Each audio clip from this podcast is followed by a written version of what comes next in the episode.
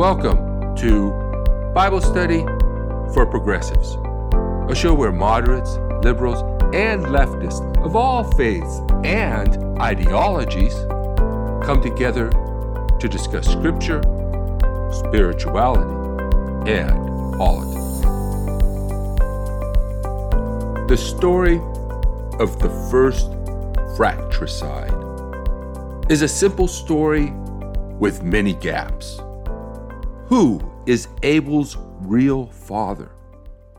Why did God accept Abel's sacrifice and reject Cain's?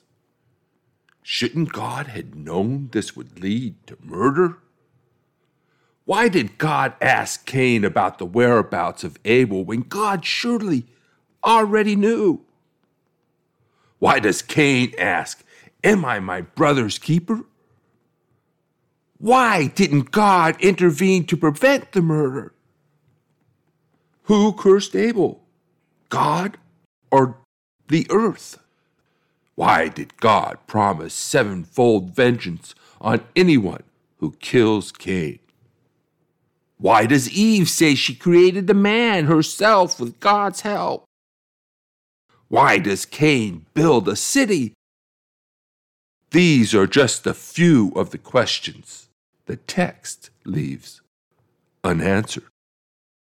Both Christians and Jews have interpreted the story as a demonstration of God's sovereignty.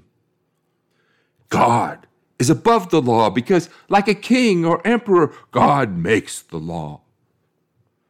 The story has been interpreted to justify the absolute rule and authority of God and thereby the kings and emperors who ruled in God's place.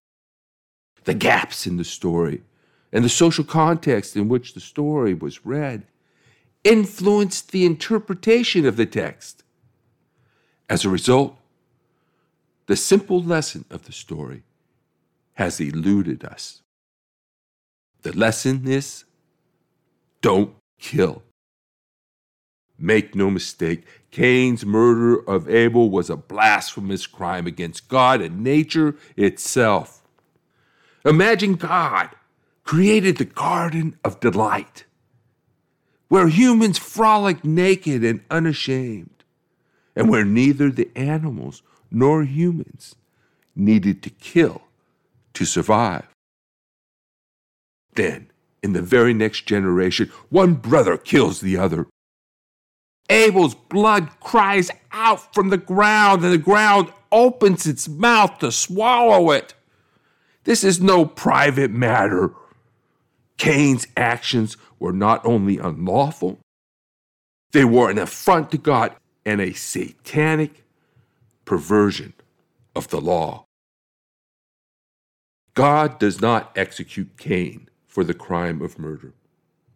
To do so would countermand the lesson. Instead, God banished Cain to Nod.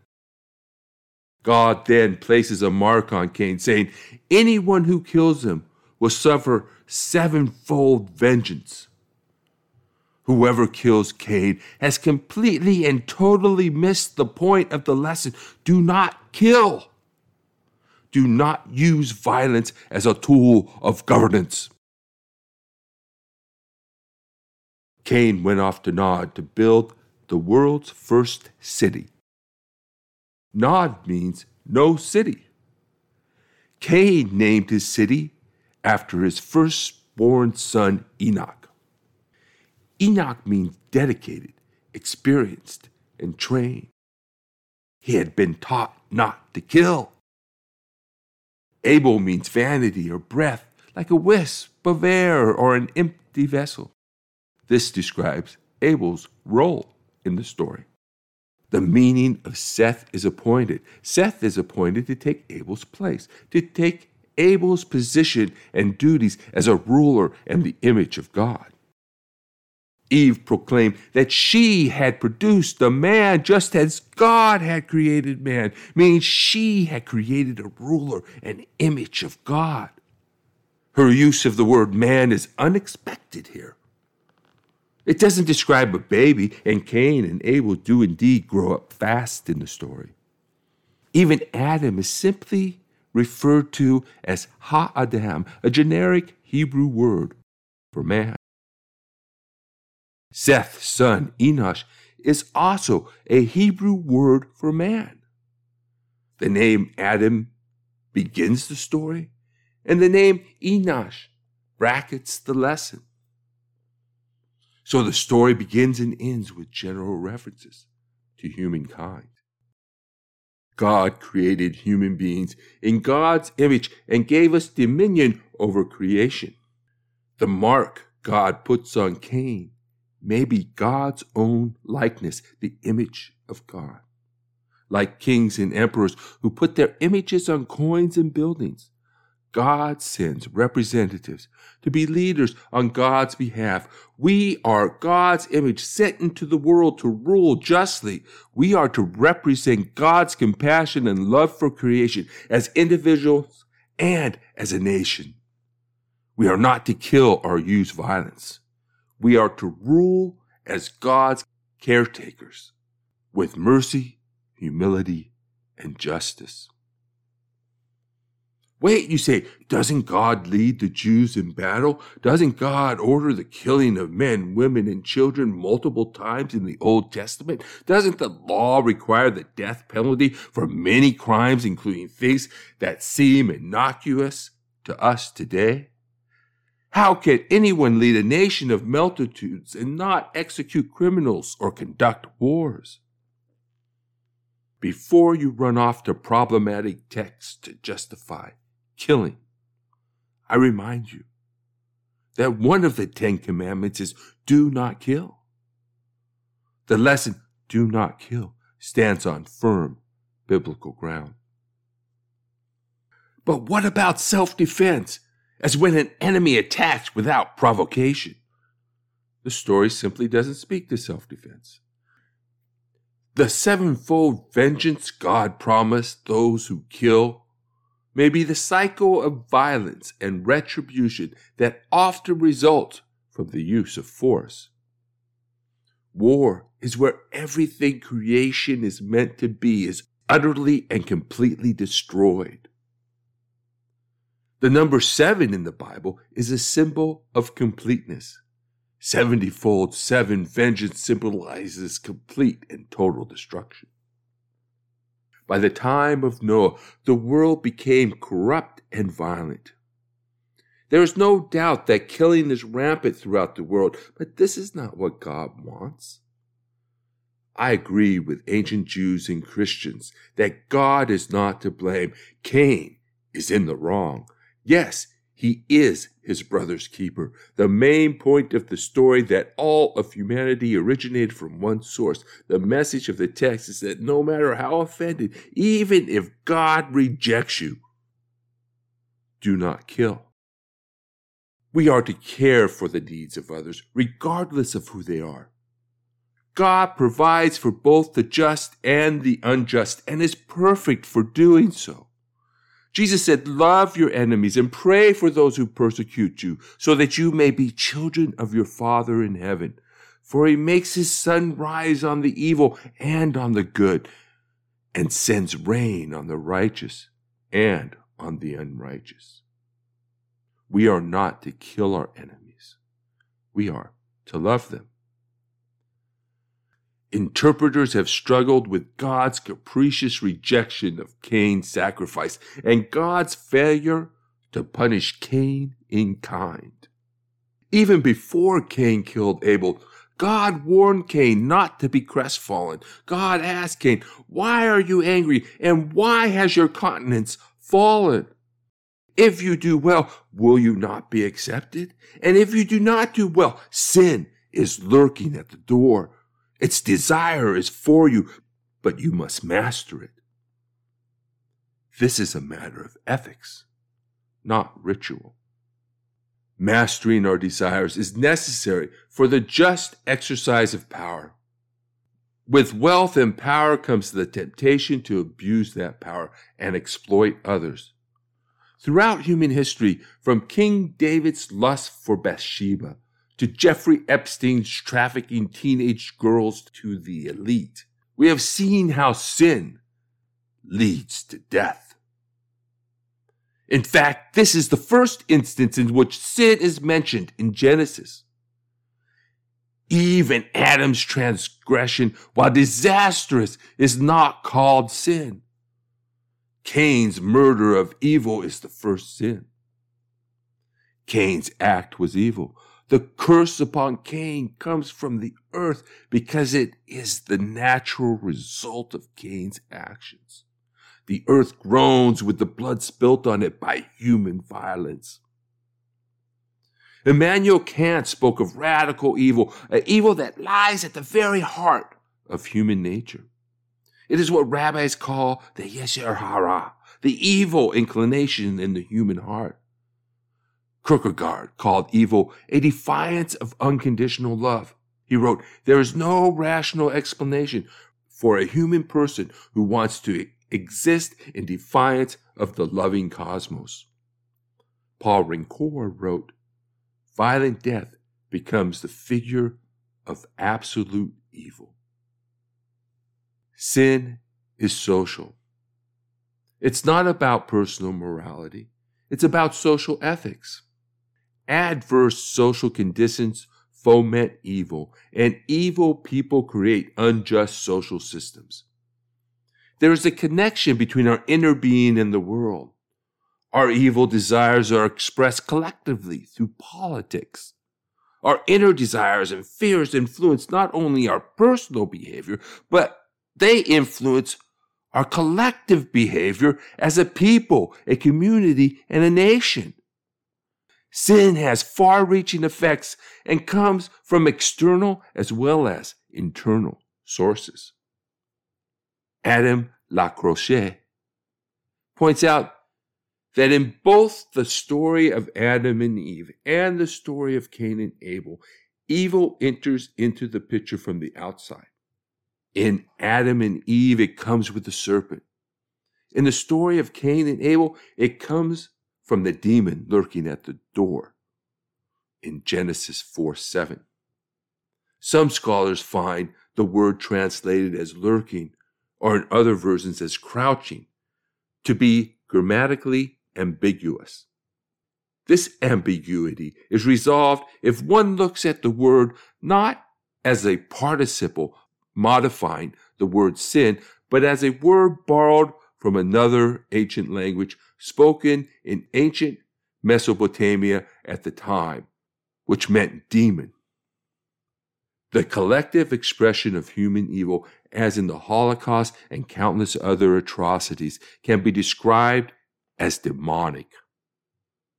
Cain's name in Hebrew means possessed. This brings us to the ancient and modern interpreters, many of whom view the story in terms of God's sovereignty, and those who oppose such a reading. They become absorbed in the gaps, creating involved narratives outside the text. One can hardly help but do this with a text that leaves so many questions unanswered. I prefer to stick to the text as much as possible. I believe the gaps, the unanswered questions, are there and go unanswered for a reason. They tell us what is unimportant and point to what is important.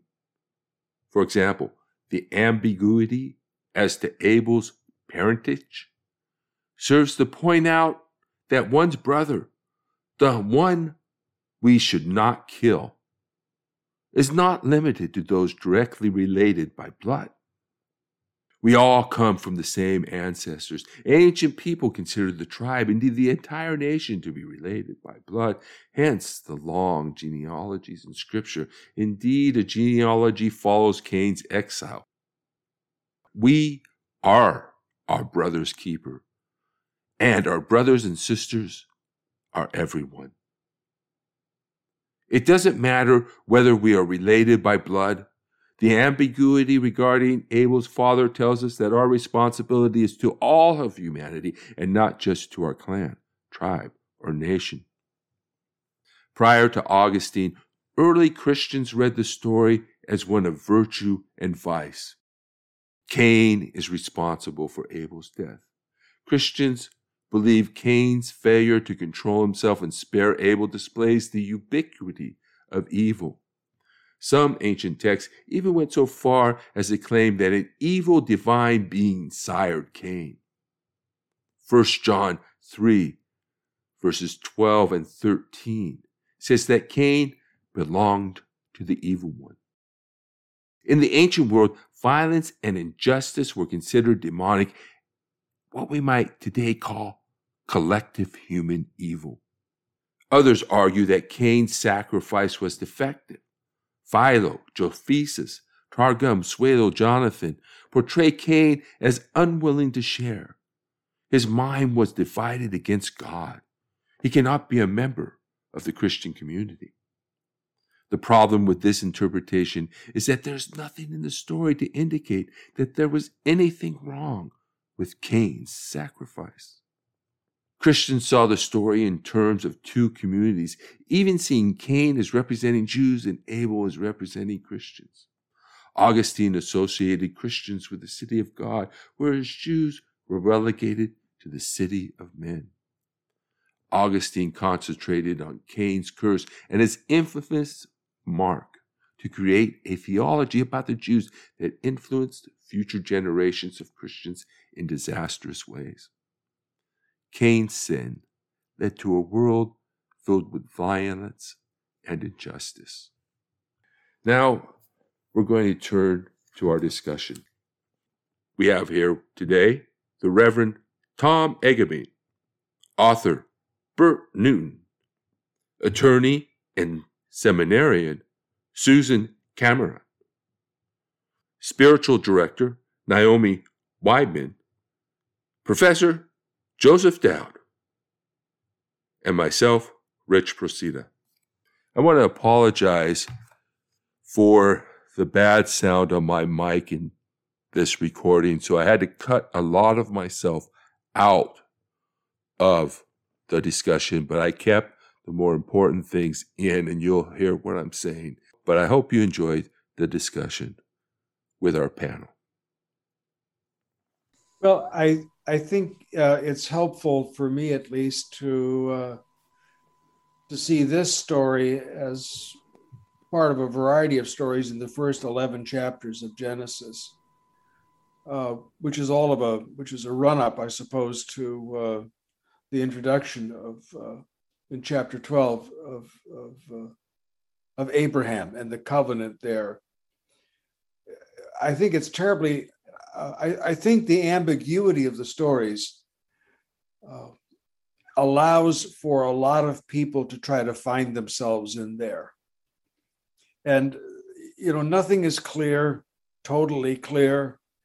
Um, which is to say, I suppose that human motivation and human interaction uh, rarely are things ever clear. and where we come from and who we are and where we're going. But all of this is a run up. Uh, and I think the way I've put it sometimes is that in the first 11 chapters of Genesis, uh, God really doesn't know what God is doing. That there's as much ambiguity in God uh, as there is in any of the other elements of the story.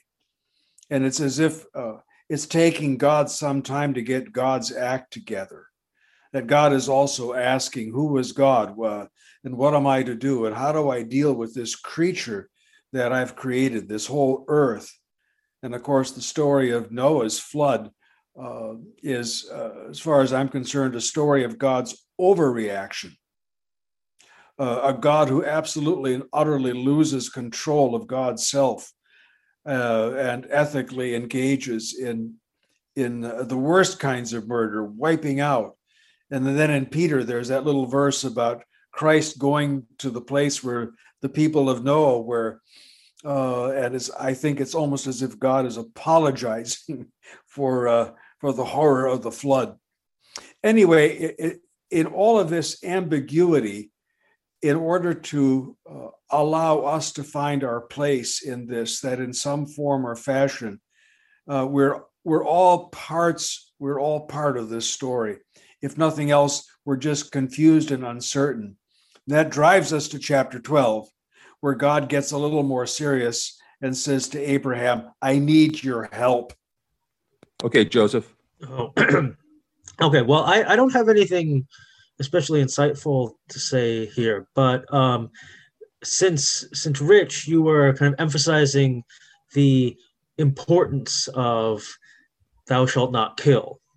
I, I, I thought thought it'd be interesting um, to note uh, a, an interpretation that I've that I've read of certain scriptural passage that has to do with um, with the the devil and with um, with the entry of death into the world. So um, there's this book called the Book of Wisdom, sometimes called Wisdom of Solomon, and um, it's part of the Catholic and Eastern Orthodox Bibles, um, not part of the Protestant Bible. Um, it's it's considered apocrypha. But anyway, what's what's interesting here is that there's a um, let's see, it's uh, chapter two, uh, verses 23 to 25. And um, these lines read uh, For God created man incorruptible, indestructible, that is, and to the image of his own likeness he made him. But by the envy of the devil, death came into the world, and they follow him that are of his side. Okay, so now if if you if you read that um, kind of through the theological tradition that's developed, of course, what you, you would assume that what it's talking about is well, um, the devil took the form of a serpent and tempted Adam and Eve, and you know when they ate uh, when they ate of the tree, they um, they lost their immortality. Okay, so that's that that would be kind of like the how, how you'd read it through the tradition that has developed. Um, but there's this scholar named Henry Ansgar Kelly who wrote a book titled Satan: A Biography, and he um, and he looked and he pointed out that there's this guy, an early church father named uh, Clement of Rome, and um, if and in one in one text, uh, Clement talks about this passage, and he um, he actually identifies the devil who brought death into the world with Cain killing his brother Abel, because that was the first act of murder. And um, and you know the, the, the word that's translated as devil here um, in in in the wi- the book of wisdom is written in Greek. It's um, the, the word that translated as devil there is diabolos, and that just means like accuser or slanderer or um, adversary. So it uh, wouldn't necessarily refer to the big devil. It, it could be just the person. Um, the, the word is used sometimes that way in in scripture. And so um, so yeah, so Clement th- thought that this this referred to Cain, and so sort of first sin here, or sort of the original sin that brought death into the world, on this reading is actually um, Cain's murder of Abel, and um, then Kelly points out that okay, so uh, in the Gospel of John, Jesus says um, he he says uh, that the the devil was a murderer from the beginning. Now, now here Kelly's pretty sure that that Jesus is talking about the the you know the big D devil, um, but he, he he said he said he thinks that Jesus is kind of accusing the devil of having some complicity in Cain's murder of Abel. So I I don't know. I just I just thought that was interesting. Thought I'd uh, throw that out there. Awesome. Bert, do you want to chime in? Sure. Um, yeah, I, I, found found I, found found Tom's uh, uh, idea intriguing um, about God trying to figure things out, figure figure Himself out, um, and uh, yeah, I think that might be in there, and and that you know, this is as Rich said, a trickster text. I, I um, I want to continue a little bit of what I um, mentioned last month, and I read a uh, an article or one or two articles on this recently um, about that this is um, sort of a, a, a, mythic retelling or a mythic um, I, I, don't know uh, yeah story of what some people have called the fall to civilization.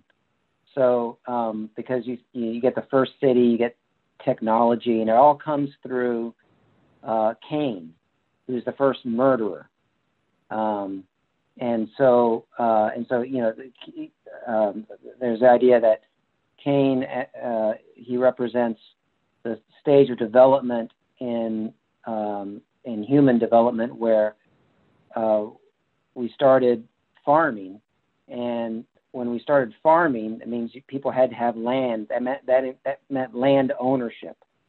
So land own, but you know, and before that, people were, you know, w- wandered, and you know, so uh, uh, a herdsman or, or herders would would more, were more wanderers, and but the the um, the farmers, you know, at that point you had to have you had to own land, and that's you know where everything kind of goes downhill from that. And to to claim land, you have to use you know you may have to use violence, you know, and um, so and it's inter- interesting also the a couple of sources I looked at said that uh, and, and one of them was a, just a footnote in in in um, in an online NRSV translation uh, that nod means wandering. So um, so uh, Cain kills Abel, who was the herder, the wanderer. God says, "I I you know you are cursed to wander the earth. He says that to Cain. Cain settles in a place called wandering, and then doesn't wander. He builds a city. So and then um, and then and then and then his his children are responsible for technology. They reinvent uh, herding. Um, they um, I don't know what what the deal is with the lyre and the pipe, uh, uh, but they invent those uh, and all the implements of copper and iron.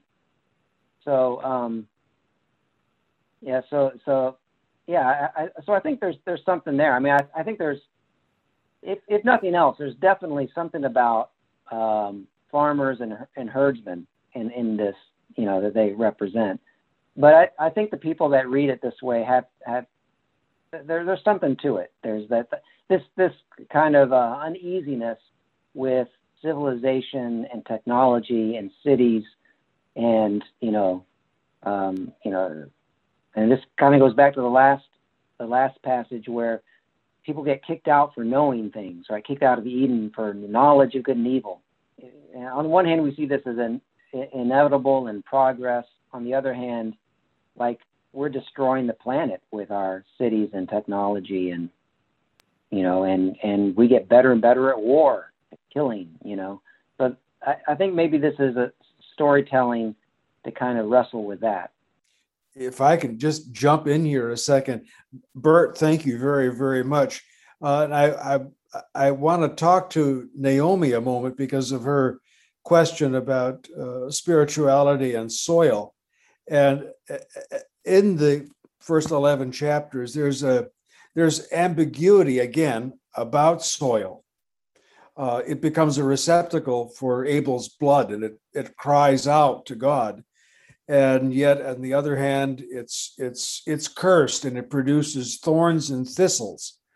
Um, the three children of uh, of Cain, uh, herdsmen, uh, music, and uh, heavy industry. yet there's no. I thought to myself, there's no mentioning there of farming uh, so I, I I don't have anything specific, but at least the ambiguity with regard to soil, because I think Bert, you're absolutely right. In order to farm, the land has to be owned, it has to be fenced, it has to be defended. And then you get the eighth century prophets where everybody's owning land, and those who own the most, you know, are the sit on top of the heap and they're doubling their acreage and doubling the size of their homes and blah blah blah blah and on and on it goes. And i think maybe i think it's safe to say israel uh, as a as a cultural entity uh, was often struck well here one point they were surrounded by big commerce and cities egypt to the south or southeast Babylon and Syria to the north and to the northeast. And it was almost as if Israel, uh, part of it was confined to the mountains, and you couldn't do a whole lot there. Uh, the plains were pretty much taken by the Philistines. And it was like as if Israel has a, a really ambiguous relationship to what the three children produced, and a really ambiguous relationship to farming because the the ultimate image of David, for example, in the 23rd Psalm is is herding, not farming. I don't know. That's I I just wanted to say, Bert, thank you, but that whole business of land has to be owned and defended. Yes, yeah, thank you, Tom. And one of the things I wanted to mention about is that the city was not the city necessarily that we think of as the city it's not like this is a city and a nation, that these were the state is being referred to. Naomi, since you're studying this, you want to add into anything with this or? I just want to say that um, um, this story obviously comes after um, chapters one and two, uh, and the the I think that that it's crucial that we're using the word soil here, which is adama, and it, which is uh, you know Adam's name. Adam is named for the soil. Adam is made of soil, and is named for soil, and that's that's different than land.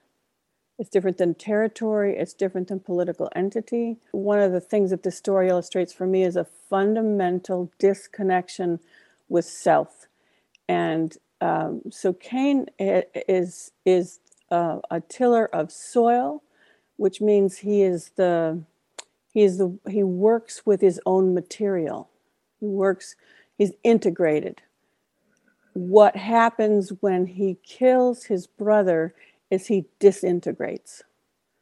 And uh, so the curse is not so much God coming down with a lightning bolt and saying, you know, you're um, you've done bad and you're going to have a punishment, but Cain himself disintegrates because God's word to Cain is sin is lurking at your door and wants to have you. You can make a different choice here. You can stay together or you can disintegrate. And Cain goes ahead and does the, the, the violent action against himself in a way and against his substance, his own substance, and kills his brother. And so his banishment the fact that his offspring says, I killed somebody too, and I'm going to be avenged 70 times what my father, you know, uh, uh, even greater. I don't want to over psychologize it because I don't, I, I want, it's more mythical to me, but it's, it's this um, separation from the self that, um, that shows a couple of things about humanity. Humanity is self reflective and so um, so this these early stories are setting up these these constructs of what does it mean to be a human being? And one of them is you can look at this problem that's that's facing you. Your brother was accepted and you were not. That's a pro you problemize it problematize it. What are you going to do about it? Well you can do the wrong thing or you can do something terrible if you do that you will disintegrate so that's um, that's what I see in this story. Uh, um, it's not um, a, a, confusion, but it's a it's sort of a natural result of um, of a choice made. But but it's like the human ha- the human person has turned on, in this case, himself, um, and and on his basic substance and yeah. and so this so it's important that we're in in soil the adama at this point. Very good. Thank you. I, a lot of people take it, the story, psychologically. Susan, you're, you we haven't heard from you yet.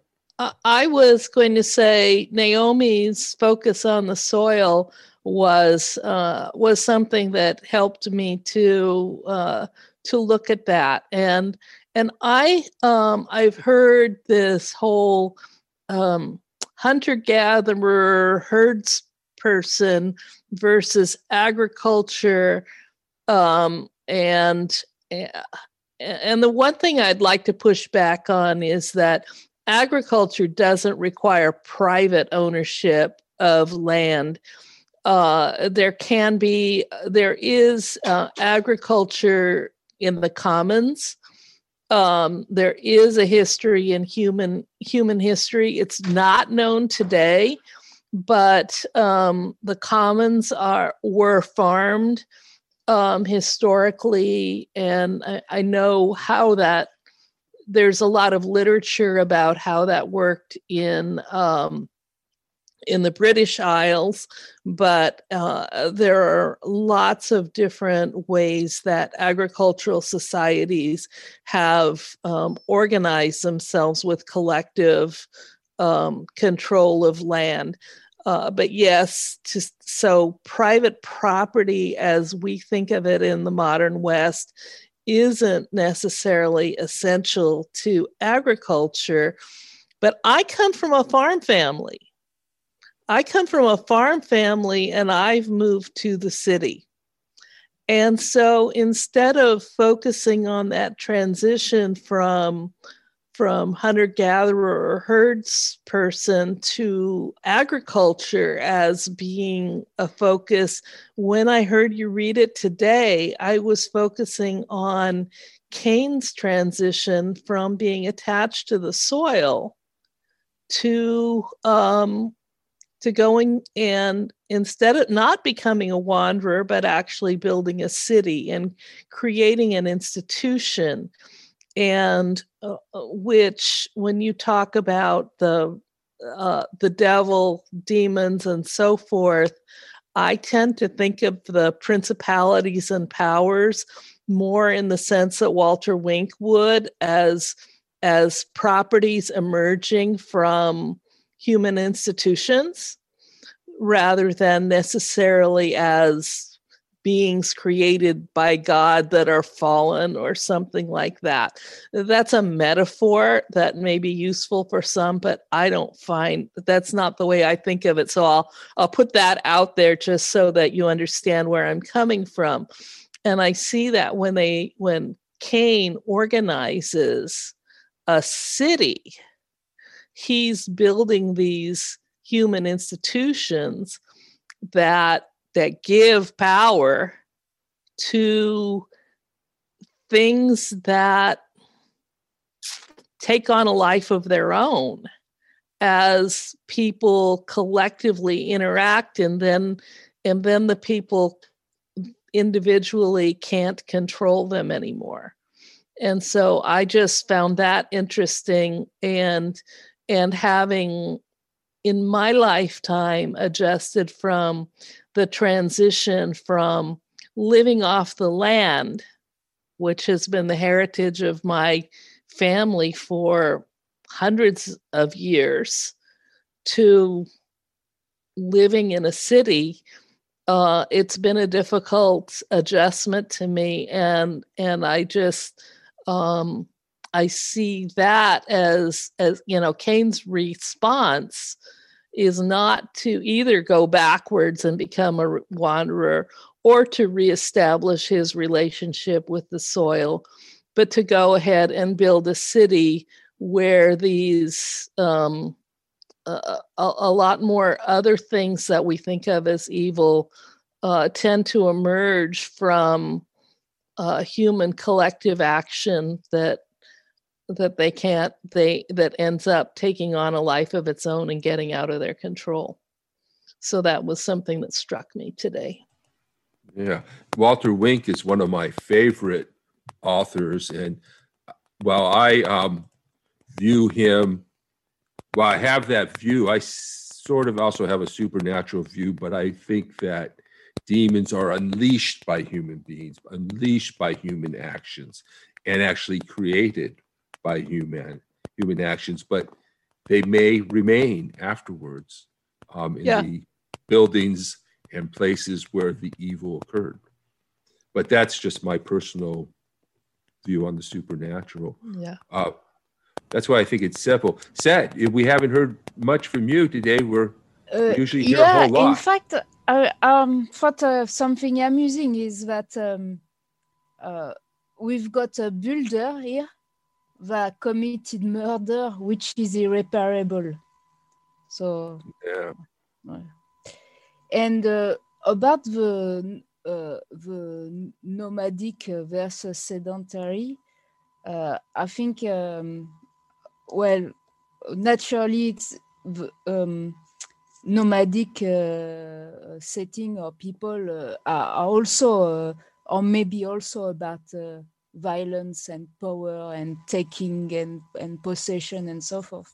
But it's true that i think it's very interesting to to say that uh, um, this technology like you say uh, ena- in, not enable uh, uh, power and destruction over human beings because this nomad people uh, can do this yeah? Maybe uh, in terms of exodus and so forth uh, uh, if you've got space to to to go then you can escape violence perhaps yeah but i found it very interesting to uh to yeah to say that it's through technology that we kill uh the home and the the environment. I mean, uh, uh, the wrathful god, like yeah, asking for for vengeance and like uh, kill them, kill them uh, in turn. And uh, Is um is original sin the sin of violence or disobedience? Yeah, if I can just offer here, um, I think the whole concept of original sin is problematic for any number of reasons, but historically in the life of the church, and I can't. Uh, it's it's the church after Augustine, particularly, that really uh, uh, goes with this. But original sin, then, or the the issue in original sin becomes the transmission. How does it move from generation to generation? That becomes the the central question.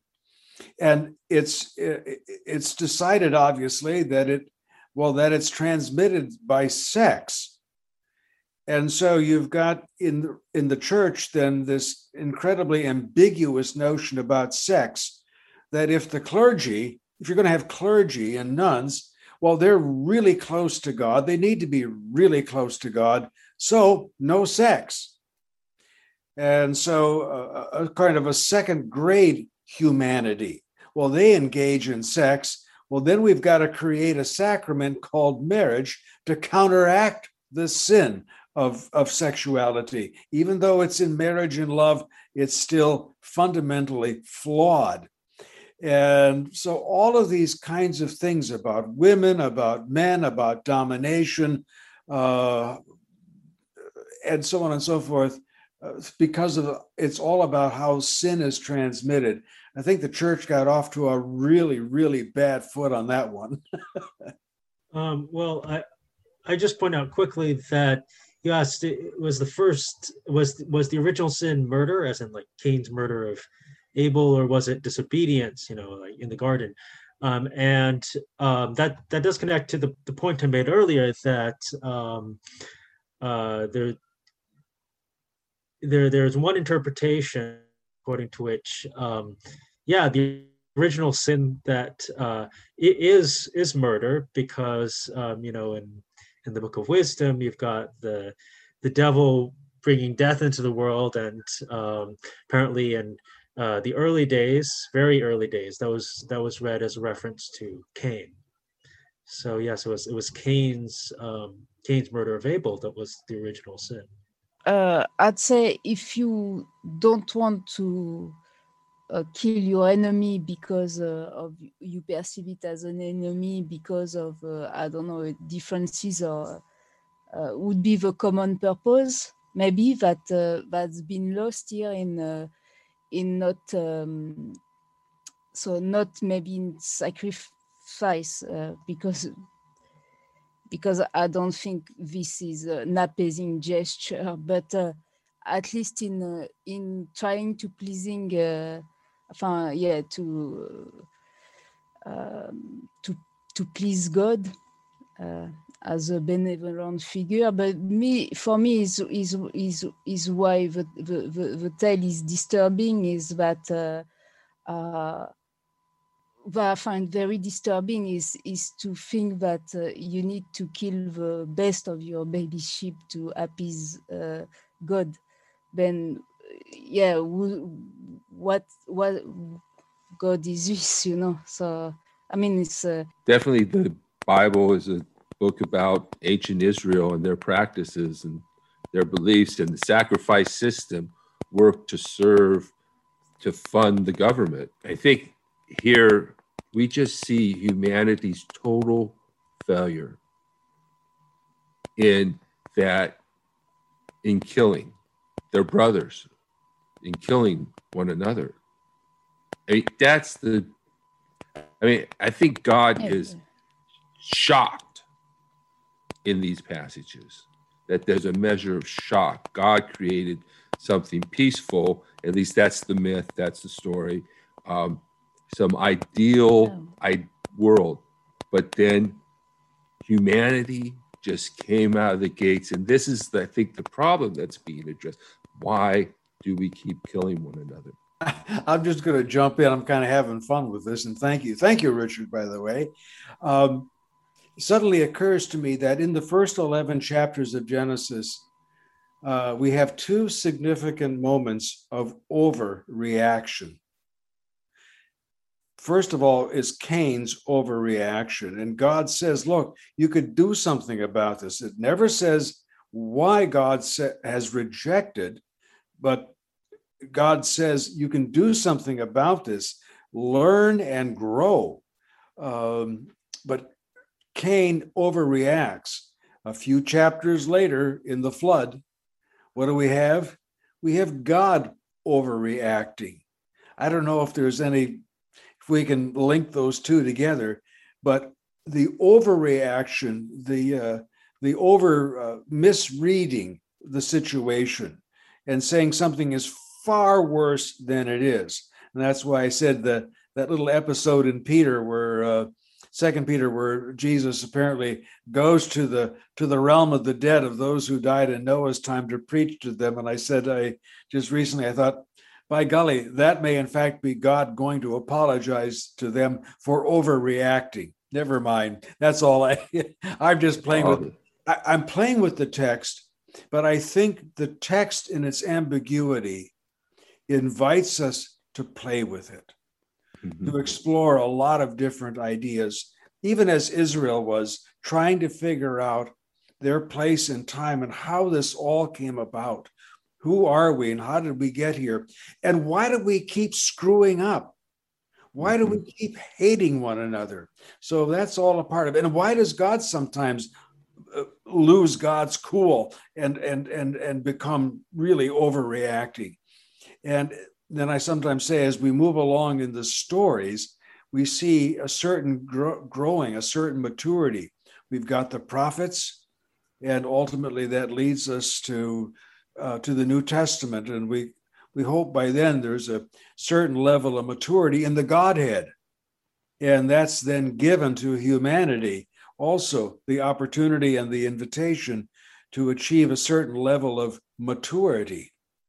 But uh, I just uh, uh, would like to say that um, I'm surprised at this uh, interpretation that I understand they are uh, shared because um, I had only one uh, answers to me given is answer to me given is that we don't know why um, so the divine reacts this way, but um, never I, have uh, I've heard about um, uh, not officially at least you know uh, some kind of uh, of evolving uh, uh, divine conscience, like uh, you know, like uh, a, a, young god that would uh, evolve, or yeah. So, Um, Susan, you wanted to add something? Uh, those of us who who know the Bible, we know where this is headed, and and if we use those first um, eleven chapters up till Abraham comes, that we know that the final story in that is the story of the Tower of Babel, which is the whole idea of there's only one city and and human beings just uh, you know the city just takes over and and god is is unhappy about that again for ambiguous reasons. Just like the acceptance of the sacrifices why uh, god is displeased with the with the city and the tower being built at the end of this cycle. But that's where the cycle is going to end up. So we're seeing the the foreshadowing here in Cain building a city to uh, how this cycle is going to end. Mm-hmm. Did you want uh, to respond, Naomi? Uh, one of the things that I notice in this in this story is that it's not about possession and land, and that's none of that comes in here. Um, these are stories about how people are in relationship with God and um, I don't think it's a political story. I, um, but I mean, we can make political interpretations of it, but I just don't think it is. Um, I think it's about relationship and being in right relationship.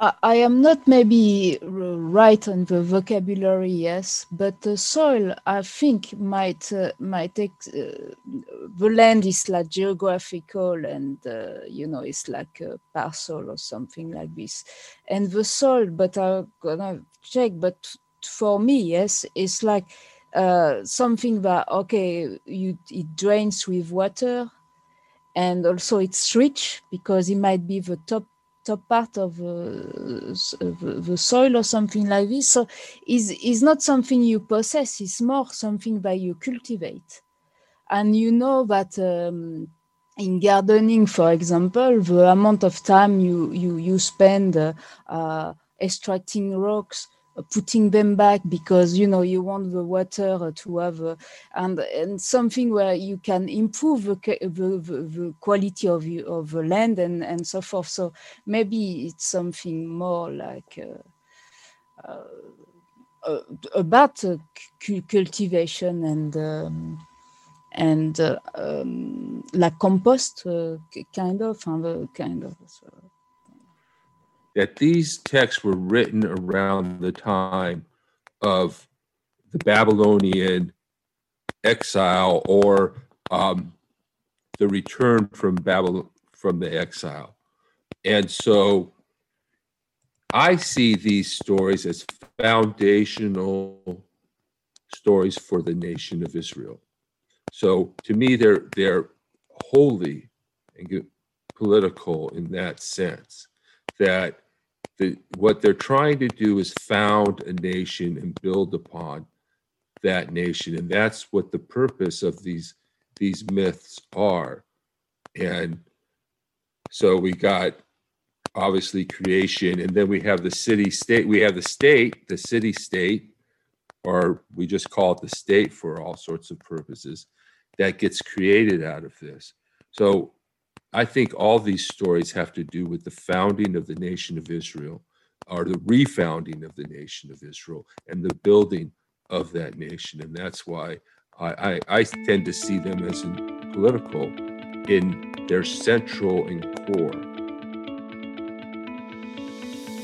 This has been Bible Study for Progressives. If you enjoyed the program, please subscribe to our podcast or put us in your favorites and write a five star review. Tell your friends about us and share us on social media. Follow us on Facebook and click the donate button at modernlectionaries.blogspot.com. Your support will help us reach more people, produce more and better shows, and cover the cost of production feel free to send me a note or comment on the show. I would love to hear from you. Until next time, This is Rich Procida. Thank you for listening.